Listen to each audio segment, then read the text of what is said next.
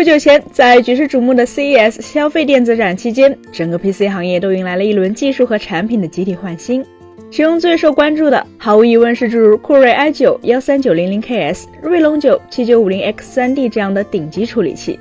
以及移动版 GeForce RTX 四零九零、桌面版 GeForce RTX 四零七零 Ti、英特尔 ARC A 七七零这样定位高端的旗舰产品。但除了这些光鲜亮丽的顶级硬件之外，在此次展会期间，实际上也迎来了诸如移动版 RTX 4050、AMD Radeon RX 7600M 等一系列新款入门级移动独显的亮相。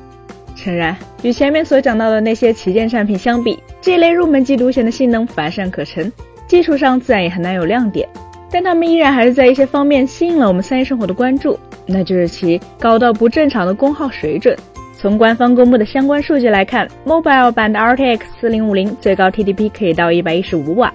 隔壁 AMD 的非低功耗版的 RX 7600M 情况要略好一些，但官方标称 TDP 也高达九十瓦。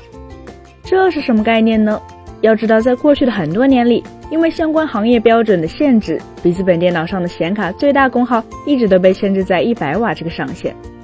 而这一限制也直到一零七 N 卡时才被打破。也就是说，多年前的老旗舰 GeForce GTX 980M，以及甚至比它还要再晚一代的 Radeon RX 480移动版，它们的功耗顶破天都只有一百瓦，甚至比现在这些入门级移动独显还要低。看到这里，可能有的朋友会说，虽然现在这些入门级显卡的功耗高了，但它们毕竟经历了这么多代的改进，性能比几年前的老旗舰肯定要好得多了，所以算起来能效比应该还是上涨的吧。如果单看这段话，确实没错，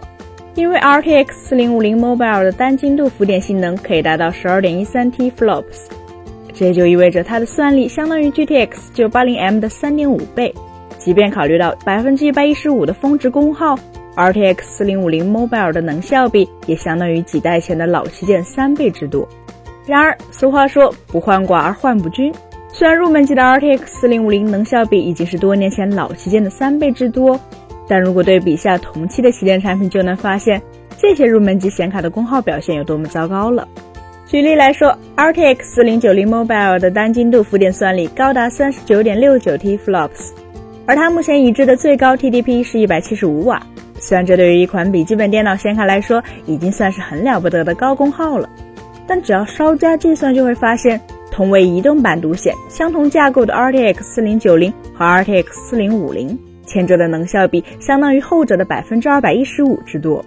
为什么会这样？首先，正如我们在前文中提及的那样，如今的笔记本电脑独显功耗普遍膨胀了。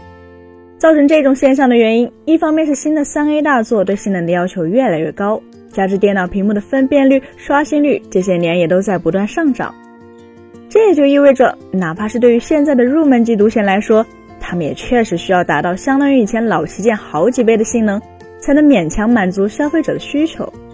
另一方面，在显卡性能每代都大幅度提升的背景下，半导体工艺的进步速度却并没有那么快。也就是说，半导体制程本身的能效比进步速度落后于计算部件的性能上涨速度。由此造成的结果就是，虽然性能涨得更多，但功耗也不得不增加这一现象。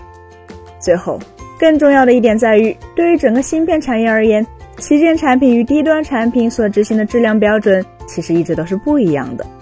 高端的处理器显卡核心，因为要包含更多的执行单元，所以本身就会使用更加精挑细选的晶圆，会具备更低的漏电率。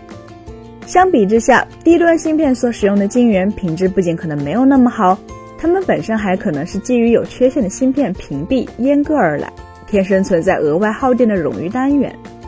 当然，由于旗舰芯片本身的规格是入门级产品的好几倍，所以从表面上来看，更高端的显卡 CPU 往往还是会有更高的总功率需求。但由于这种客观存在的体质和工艺上的差别，入门级产品能效比更低，在达成相同性能的前提下耗电更多，自然就成为了低价背后用户所不得不付出的代价。本期节目就到这里了，更多精彩大家可以关注我们三一生活的官网或全民男同名账号查询更多信息。咱们下期再见，拜拜。